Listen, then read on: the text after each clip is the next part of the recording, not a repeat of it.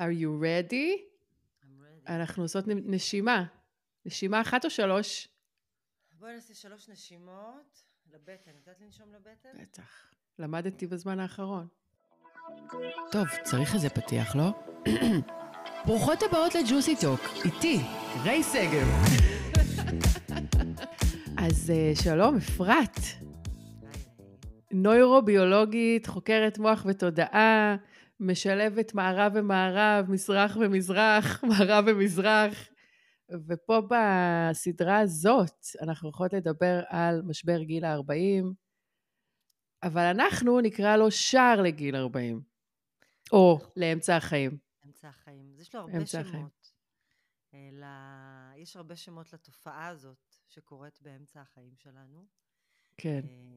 ובפרק הזה אני חשבתי שבאמת נדבר על מה זה אומר, איך את, מר... איך את יודעת שיש לך את זה, איך את יודעת שזה מה שאת חווה.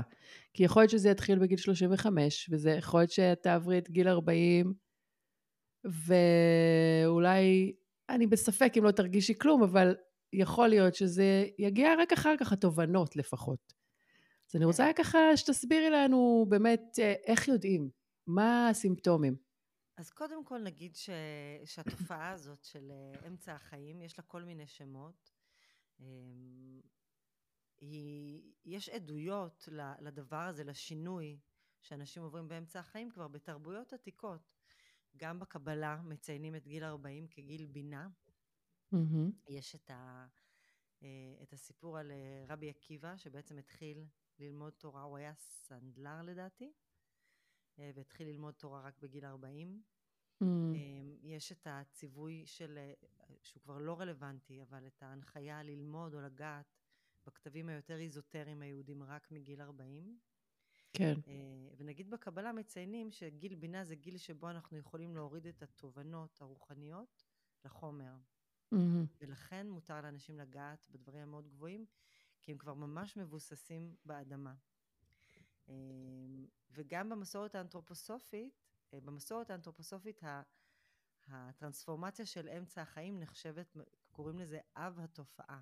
נחשבת לדבר החשוב ביותר שיקרה לאדם בחייו. מהמם. אמ, אנחנו יכולות לקרוא לזה אם התופעה. אם התופעה, נכון. אה, אז מה, מה בעצם קורה לנו שם אה, באמצע החיים, קודם כל? אמ, אם אנחנו מסתכלים נגיד מנקודת המבט האנתרופוסופית, אז אנחנו יכולים לומר שאנחנו מתפתחים מבחינה תודעתית לאורך כל חיינו. התודעה שלנו כמו מגדלת עוד ועוד ועוד איברים. אני מהמם. אומרת איברים בהשאלה, זה לא איברים פיזיים, אבל נפתחות ליכולות. כמו שילד בגיל, בסביבות גיל אה, חטיבה או תיכון מתאפשרת לו חשיבה מופשטת ברמה יותר גבוהה, לכן בגיל. הזה לומדים מתמטיקה ברמה יותר גבוהה. כך כל, לפי אנתרופוסופיה, כל שבע שנים, כל מקבץ שנים מתאפשרת לנו עוד רמה של תודעה. אה, ובאמצע החיים אה, בעצם אה, קורה, אה, גם כן לאורך תקופה, איזשהו מהלך פנימי שמאפשר לנו להתבונן על עצמנו מנקודת מבט חדשה. אה, יש בעצם שער באמצע החיים. אז במערב קוראים לזה משבר, ובאמת זה משהו מאוד לא תמוך במערב, יש הרבה אפילו לעג, נכון? נכון. אנשים אה, כאילו לועגים לדבר הזה, הוא עובר את משבר אמצע החיים, הוא קנה אופנוע, הוא התגרש. אנחנו זקנות, כאילו, נחשבות, את יודעת, אנחנו כבר לא נחשקות כמו בגיל 20, העולם כביכול שייך לצעירים. העולם המערבי לא נותן, אה, אין לו מקום למבוגרים, לאלדרס, משהו ש, שבקהילות יותר אה, מסורתיות מבינים אותו בצורה אינטואיטיבית, כן. של elders יש מה להביא. אה, אבל אני חושבת שזאת שיחה, זאת שיחה בפני עצמה, זה פרק בפני עצמו. נכון, אנחנו נדבר גם באמת על ההזדקנות ו anti aging, pro aging, כל הדבר הזה. נגיד, מה זה להפוך ל elder? מה זה להפוך לזקן השבט ובעיקר לאישה? Mm, מה התפקיד של האלדרית ב- כן. בחברה. כן. אה, אבל אני רוצה להתחיל בלומר ש... שהדבר הזה שנתפס כמשבר, אה, הוא נתפס ככזה גם כי יש בו סבל, כי הרבה פעמים אנשים כשהם עוברים דרך התקופה הזאת ודרך ההיפוך הזה, הם סובלים, mm-hmm. וגם כי הוא קורא לשינוי. ובעולם שלנו אנשים מבוגרים לא אמורים להשתנות. יש לנו איזושהי תפיסה מכניסטית, מאוד mm-hmm. חומרנית, שילדים, שאנחנו רואים שהגוף שלהם משתנה, הם צריכים להשתנות, אבל מרגע שהגוף הגיע לאיזשהו פיק, אנחנו לא אמורים להשתנות. אנחנו אמורים להיות יציבים. כן, אני רוצה לחזור לג'ינס של גיל 16. לא כן. אני, אבל כל אישה. כן, כן, כן. אני אמורה לשמור על איזשהו, אני אמורה לשאוף להיות uh, סטטית. עכשיו, בטבע, מה שלא משתנה, מת. נכון. סטגנציה זה מחלה. את יודעת, לפי הרפואה הסינית, כל מחלה היא חוסר תנועה. ניוון. ניוון, זה, כן, איפה שאין תנועה, איפה, ש, איפה שאין תנועה אין חיים.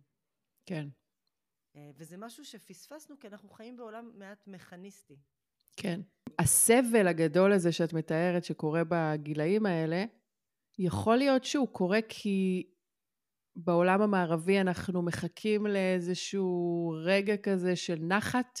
אנחנו עובדים כל כך קשה בשביל להגיע לנחלה, אה, לסמן וי על כל הצ'קליסט, ואז פתאום כשאנחנו משיגים את זה, או מגיעים לגיל שאנחנו היינו אמורים להשיג את זה, אנחנו רואים שאין בזה כלום, ושהדרך ממשיכה, וזה נורא מעייף, כי את אומרת, עבדתי כל שנות ה-20 וה-30 שלי כדי לבנות את עצמי, עבדתי כל כך קשה.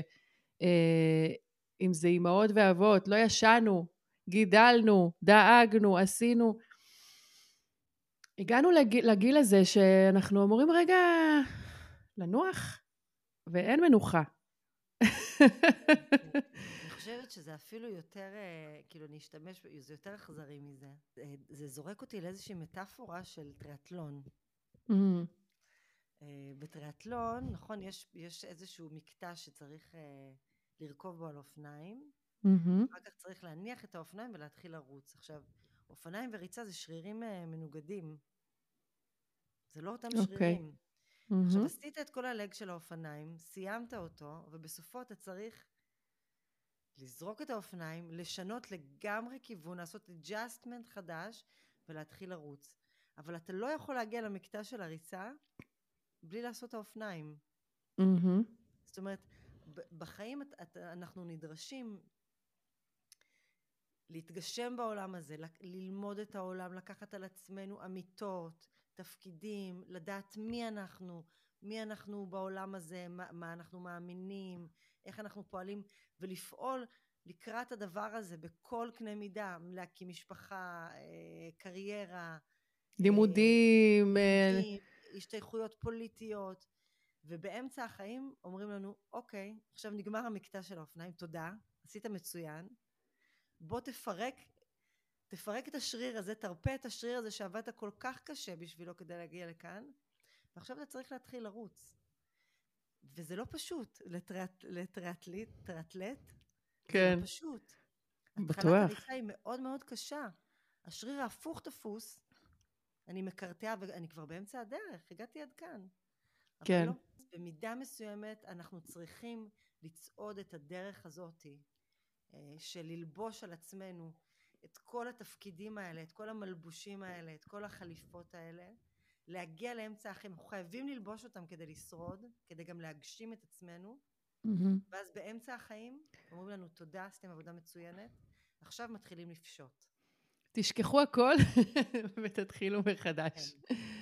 האמת שזה זה לא רק שזה מפחיד, זה כמעט בלתי אפשרי להסתכל על העולם מעיניים חדשות, אה, בלי החליפה שלבשנו עד היום. אה, מי אני בלי הטייטלים שלי? מי אני בלי כל הדבר הזה שיודעים עליי? אה, לשחרר פרויקטים, לעשות פחות, להנמיך את הקצב, דברים שזה מנוגד לכל הערכים שגדלתי עליהם. להוריד את הקצב? מה? מה, את משוגעת? נכון. לא לעבוד 24 שעות ביממה? זה, זה ממש נכון, את ממש צודקת. ו... ואת אומרת, זה בלתי אפשרי במובן הזה שחלקים מאוד גדולים בתוכנו אה, מתנגדים לזה. הם לא רוצים שזה יקרה. אה, נכון. והם צודקים, כי התפקיד שלהם היה לשמור על זה, אוקיי? אם אני בניתי את עצמי בתור אה, אה, אשת עסקים, בתור אה, אה, אשת אקדמיה, אה, בתדמית של מצליחנית, של עצמא, אישה עצמאית, ש... ש אה, את יודעת, שיכולה לדאוג לכל, לכל כל מה שהיא זקוקה לו, ועכשיו ה- ה- המציאות מבקשת ממני לפשוט את זה, יש חלק בתוכי שהוא מבועת. נכון. הוא מבועת. וכאן נכנס התפקיד של הפודקאסט הזה, וגם התפקיד שלי אה, בקליניקה הרבה פעמים, להגיד לאנשים, תקשיבו, אתם לא במסלול שהוא טעות. אתם במסלול הנכון. כך, כך נראית הדרך. כך, נראית, כך נראה הטריאטלון. צריך לזרוק את האופניים בצד הדרך ולהתחיל לרוץ, גם אם זה כואב. אז אל תפחדו. כל הדברים האלה ש, שצברתם, כל הידיעות וכל האמונות וכל הפרקטיקות, ימשיכו לשרת אתכם בהמשך, רק בדרך אחרת, מהמם. בצורה יותר פנימית. אה, לפעמים אני אוהבת להשתמש במטאפורה שבאמצע החיים יש, יש שער. יש שער שצריך לעבור. דיברנו בפרק הקודם על, אה, על, על זה שבעצם אמצע החיים זה יכול להיות מגיל 35, את אמרת אפילו 32, ועד אה, סוף שנות ה-40. השער הזה. מהמם. איך אני מתחילה להרגיש את זה? איך אני מתחילה להיות מודעת לדבר הזה? ואיך אני, אוקיי, כאילו מבינה שזה זה ולא דיכאון, או לא, אה, לא יודעת, שינוי שקרה, או המלחמה, או הקורונה. את יודעת, היו מלא סיבות שיכלו לגרום לי, בתור אה, מישהי שמעל גיל 35, ל- להבין שוואלה, אני עוברת איזשהו, באיזשהו שער. כן, כן. אז קודם כל, לפחות לתפיסתי, אמ, השערים האלה, כשהם לא מטופלים, לא מטופלים, כשהם לא תמוכים, מהמם. כשאין מישהו שיגיד לך, תשמע, זה בסדר, בוא נתבונן על זה, בוא נראה מה אתה צריך בשביל עצמך, גם שאין מישהו שיעודד ו- ו- ויעזור לעבור בשער, פשוט יעזור, אנחנו בני אדם, אנחנו מהמם. חיות עדר, יונקים, אנחנו צריכים את העזרה, אפרופו של האלדרס, של מי שכבר עברו, כדי שיראו נכון. לנו את הדרך, אנחנו ממש זקוקים לזה. זה מה שקרה לי עם הפודקאסט. אני פגשתי נשים שאני מעריכה, שגדולות ממני בכמה שנים, ואמרו לי, אוקיי, את, את, את בת 40, זה קורה, זה מה שקורה בגיל הזה. זה אולי מעודד, לא כי זה מפחית את הסבל, זה מראה לך שאת לא היחידה שעוברת את זה? אז אני אגיד לך על זה, על הסבל, כשאתה מתאמן לתחרות ריצה, אתה סובל, אבל יש לך מטרה ברורה. בהיר לך מה אתה עושה. כן. לנו, בני האדם, כשיש לנו בהירות, אנחנו יכולים לשאת את נכון. הסבל בלי לסבול. נכון. אוקיי? העניין הוא לא לסבול מהסבל. כי הסבל הוא חיכוך עם המציאות. כשיש בהירות, אז- בהירות. אז, אז פחות סובלים מהסבל. כן. אה, כש, כשיש מטרה, כשיש בהירות, כשאני יודע שאני הולך בדרך שהיא נכונה, ומישהו יכול להגיד לי, יש לזה, זה תחום בזמן. נכון, מהמם. סבל וסבלנות זה מאותו, אה, כן. מאותו שורש. אני למדתי את המונח הזה בעצם ב, בקורס בודהיזם, אה, סופ, פילוסופיה בודהיסטית נכון, שלקחתי במכללה, והבנתי איזושהי תפיסה שאומרת שסבל תמיד יש. אפשר לקרוא לזה אי נוחות. יש בחיים אי נוחות, ואי נוחות זה הדבר היחיד שמאיר אותך. כשאת רוצה להעיר בן אדם, נכון? את צריכה לגרום לו לאיזושהי אי נוחות כדי שהוא יפתח את העיניים. את יכולה לטלטל כן. אותו, את יכולה כן. לקרוא לו, צריך להעיר. כדי להעיר צריך לייצר משהו שייצר תגובה. מהמם. אה, נועם בליס הוא, הוא גורם להירדמות. אה, ולכן הדבר הזה שאנחנו קוראים לו סבל ואנחנו מאוד מאוד מנסים להימנע ממנו בתרבות שלנו, אין לנו טולרנס לדבר הזה. כן, אנחנו סימנו אותו כשלילי. הוא, הוא חלק מהדינמיקה הכי טבעית של, של התודעה האנושית. זה דבר מאוד אנושי, כי הוא קורא לנו לשינוי, הוא קורא לנו להתעוררות, והאדם הוא היצור היחיד על פני הפלנטה שיודע לייצר שינוי. כן. ולכן הוא היחיד שסובל ממש, נקרא לזה. נכון, זה לא שחיות לא, לא כאובות, אבל סבל, כפי שאנחנו מכירים, הוא דבר מאוד מאוד אנושי. Mm-hmm. ו- ואנחנו הגענו לזה כי אמרנו שהמאפיין של המשבר הוא נקרא, אפשר לקרוא לו סבל, אבל מתחילות תחושות של אי נוחות בתוך החיים. משהו ברצף האורגני הזה, הטבעי, הזורם, שהתרח... ש... שלעיתים מתרחש, אה, גם שם יש במפים, אבל יש, יש איזושהי זרימה טבעית שמתרחשת עד, גיל, עד גילאי השלושים וקצת, Mm-hmm. ואז משהו קורה להרבה אנשים.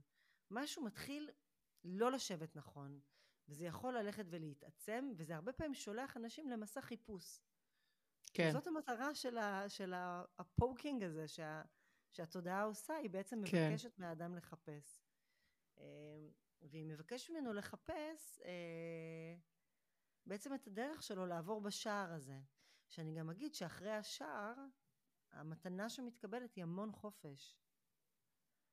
אז אה, בוא ניתן דוגמה. חופש, זה לא שלא יהיה סבל. אני חושבת שאחד מה, מהדברים הכי חשובים זה לדעת שאין איזה, אין איזה נחלה, אין איזה מקום שבו את מגיעה והכל כאילו... נכון, יש נחלות קטנות בדרך, קודם כן. כל. יש כל מיני איים שאפשר לשבת ולנוח עליהם, אבל יש משהו יותר גדול. יש איזושהי נחלה תודעתית שאפשר Mm. לפתח, ובגלל זה אני גם אומרת חופש, כי העמידות שאנחנו מקבלים כשאנחנו מפסיקים להזדהות עם, ה, עם הטייטלים שלנו ועם ה, עם נסיבות החיים החיצוניות, היא איזושהי עמידות תודעתית שקטה, פנימית, שיכולה לעבור דרך כל מיני טלטלות יחסית ביציבות. מאופניים, לשחייה, ל- לריצה, כן. משריר כזה לשריר כזה, יחסית באיזשהו שקט תודעתי, מתוך ראיית התמונה היותר גדולה. Mm. אני בתח... בטריאטלון עכשיו, וזה הדברים שאני צריך לעשות כדי להגיע אל המקום שהחלטתי שאני רוצה להגיע. כן. אה, ואני רוצה לתת דוגמה, אבל יותר קונקרטית. נגיד, קדימה. דוגמה, אה, אה, ואני כל הזמן נותנת את הדוגמאות של עצמי. אז נניח שאני הייתי ישות כזו תל אביבית, מאוד מזוהה עם הדמות הזאת, שחשבתי שהיא דמות שאני רוצה להיות מזוהה איתה, שהיא חיובית, שהיא מגניבה, שהיא מפותחת, נאורה, וטולטלתי באמצע החיים ו- ורצה הגורל והזיזו אותי משם, אז אני עוברת משבר נורא גדול, כי אני נמצאת במקום שאני אה, לא מזדהה איתו, כל הדברים שחש, שחשבתי על עצמי מבחוץ שהם טובים, הם כבר לא מתקיימים, אז מי אני? אז מה נכון. טוב בי? ולאט לאט אני מתאפשר לי מתוך ההשלה של הדמות הזאת, התל אביבית המגניבה, ה-whatever, מתאפשר לי לגלות את, ה- את המגניבות הפנימית שלי שהיא לא קשורה לאיפה אני חיה, והיא לא קשורה לאיך אני נראית, אלא היא בתוכי, ועכשיו אני יכולה לשאת אותה בתל אביב, בהוד השרון, בתאילנד, קריית אונו. בקריית אונו, בכל מקום שבו אני אגור, אני כבר נושאת את הדבר הפנימי הזה. כן. ו- ומה שמתגלה זה שהרבה פעמים הכסות החיצונית שלבשנו הייתה כמו אקטיבציה של משהו פנימי, שבאמצע החיים אני כבר לא צריך, אני כבר לא צריך את הגלגלי עזר האלה. יש לי את זה בפנים, כן. וזה חופש. חופש אדיר. אדיר. וזאת, אגב, קבלה עצמית. פתאום אני מבינה שקבלה עצמית אה, לא יכולה להיות רק מבחוץ. היא, יכול, היא חייבת, חייבת להיות מבפנים. ואצלי זה היה מאוד מאוד כואב, ועדיין מאוד מאוד כואב, אה, לאהוב את כל החלקים הפנימיים שלי, אה, תכונות אופי מסוימות, ואת הכישלונות ש, שצברתי. לא פשוט. לגמרי. אני חושבת שאת כבר נוגעת פה ממש בעוד רובד ש- של מהמם. השער הזה. שבעצם בשער הזה, כשאנחנו מורידים, מתחילים לקלף את הקליפות החיצוניות שלנו. את אמרת לי קודם בשיחת הכנה שהשער הזה הוא קטן. צריך אה, ממש ככה להיכנס אליו, זה לא שער גדול. שער קטן. מתבקש לי, להיכנס אליו נקי, ערום. לצורך העניין, מטאפורית. זה כמו, זה סוג של לידה. אנחנו נולדים, אה, אנחנו שוב נולדים ערומים. אבל אנחנו גם מזהים שכל, מש, שכל המלבושים שהלבשנו על עצמנו במחצית הראשונה של החיים, אה, נועדו לבנות בתוכנו קשרים מסוימים.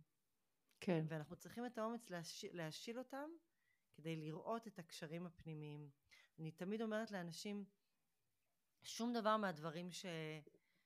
מהתכונות שאספתם לא מתבזבזות.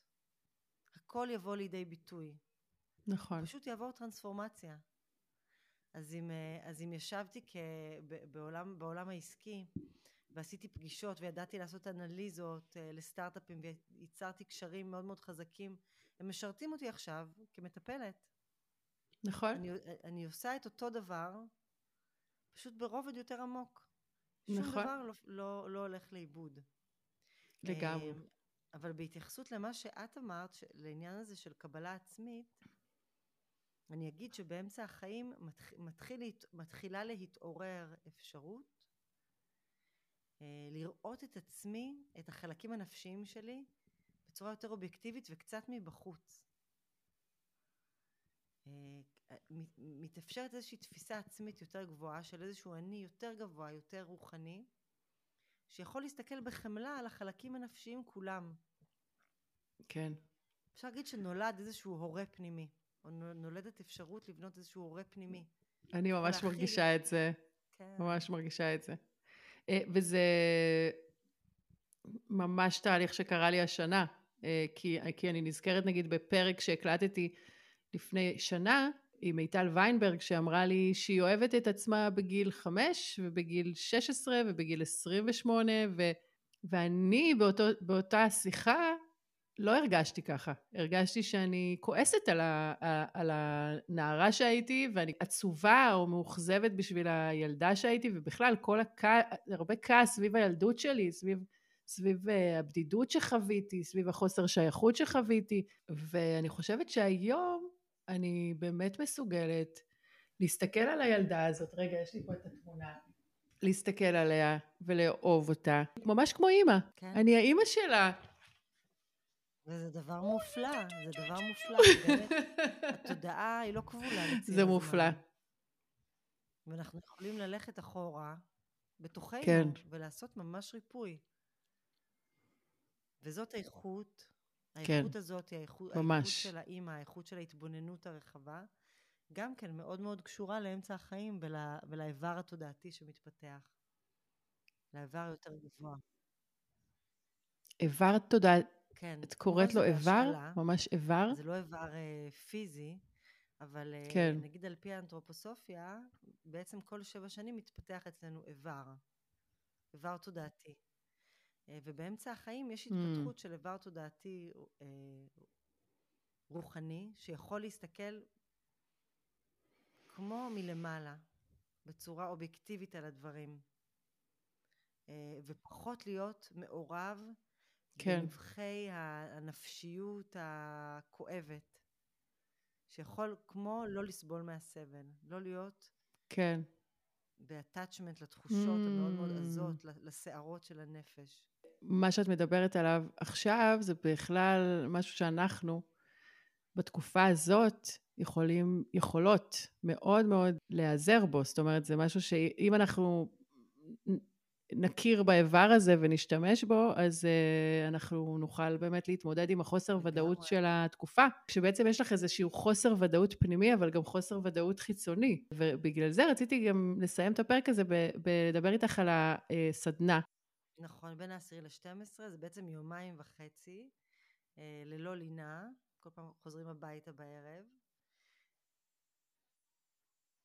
וקראתם לזה לדעת, לא לדעת. עכשיו, אפשר לפרש את זה בשתי דרכים, או לדעת ולא לדעת, או לדעת איך לא. לדעת, נכון? אמ, כן. בסדנה אנחנו בעצם, קודם כל, מניחים זרקור על העובדה שהלא נודע הוא כל הזמן מסביבנו. יש נסתר בעולם הזה, אה, ו- וזה לא טעות שיש נסתר, שיש לא נודע. זה חלק מהמבנה של העולם. אמ, ואנחנו, אני- עוד אגיד שעל פי האנתרופוסופיה, האנושות גם יש לה גיל, והאנושות נמצאת עכשיו ממש במשבר אמצע החיים. מבחינת הספירה האנתרופוסופית, האנושות בת 38, אמ, ואנחנו עוברים מהמם. משבר מאוד גדול, והמשבר הזה גורם לנו לחוסר ודאות, כי אנחנו מניחים את האופניים וצריכים להתחיל לרוץ, אבל אנחנו היינו על אופניים מאות רבות של שנים, וזה מאוד מאוד כן. מפחיד. וזה בעצם דורש מאיתנו איזושהי טרנספורמציה אה, באופן שבו אנחנו חיים את חיינו. וזאת החניכה שאנחנו נותנות בסדנה הזאת. איך לדעת ממקום חדש, לא מהמקום הישן, השכלתני, המקובע, מהמם. אלא איך לשמוע אזורים שהם יותר אזורי מחשבת הלב, איך לנוע בחופש, בתוך מהמם. מקום שיש בו חוסר ידיעה אינטלקטואלי, או, או, ואיך לראות בזה אפילו אה, הזדמנות, מדהים. כי, כי- כי זאת הקריאה של העתיד, כן. לנוע מתוך איזושהי ידיעת הלב. אז uh, אני אהיה שם, בפרדס חנה.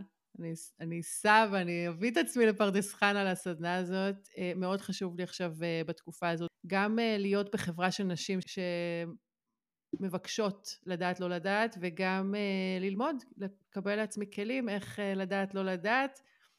אני בדיוק מקימה פה אולפן בבית שלי, שזה huge ואני מצד אחד מאוד, הלב מאוד מאוד מאמין, אבל מצד שני החליפה ש, שלבשתי קודם מפחידה אותי ומלחיצה אותי ומעוררת בי המון אה, ספקות.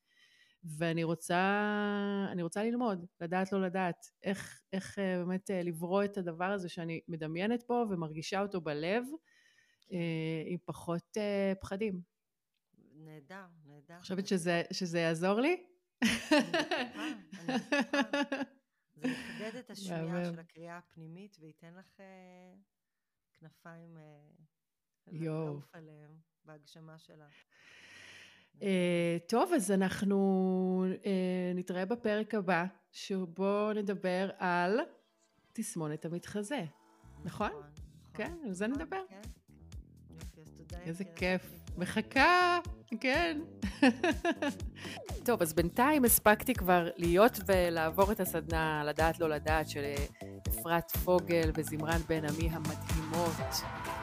אני לא ידעתי למה אני הולכת, ממש לדעת לא לדעת, וזאת הייתה חוויה באמת יוצאת דופן, מאוד מאוד אינטנסיבית, אבל אה, ככה מלמדת ומזכירה דברים שכל כך חשוב להיזכר בהם. כל הזמן בעצם, לא רק בתקופה הזאת. אני מאוד מאוד ממליצה לכם להיכנס ללינק אה, שאני משאירה פה ולהירשם לסדנה הבאה שקורית באפריל. אה, ועוד משהו קטן. האולפן שלי להיפתח בקרוב ואני משיקה שני מוצרים מהממים. אחד מהם נקרא Juicy Talk Business, סדרה שבה אני מארחת בעלות ובעלי עסקים הסיפור של המותג, על הערכים, על ה drive. והמוצר השני הוא סדנת פודקאסטים מעשית מאוד, שבסופה, אחרי חמישה מפגשים, תצאו עם פרק מלא באוויר. בום. מוזמנות לדבר איתי. אני חושבת שזאת הייתה ההודעה הראשונה בפודקאסט. מזל טוב.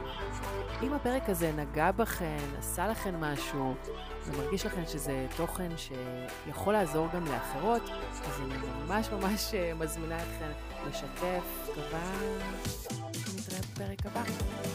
ביי יוש.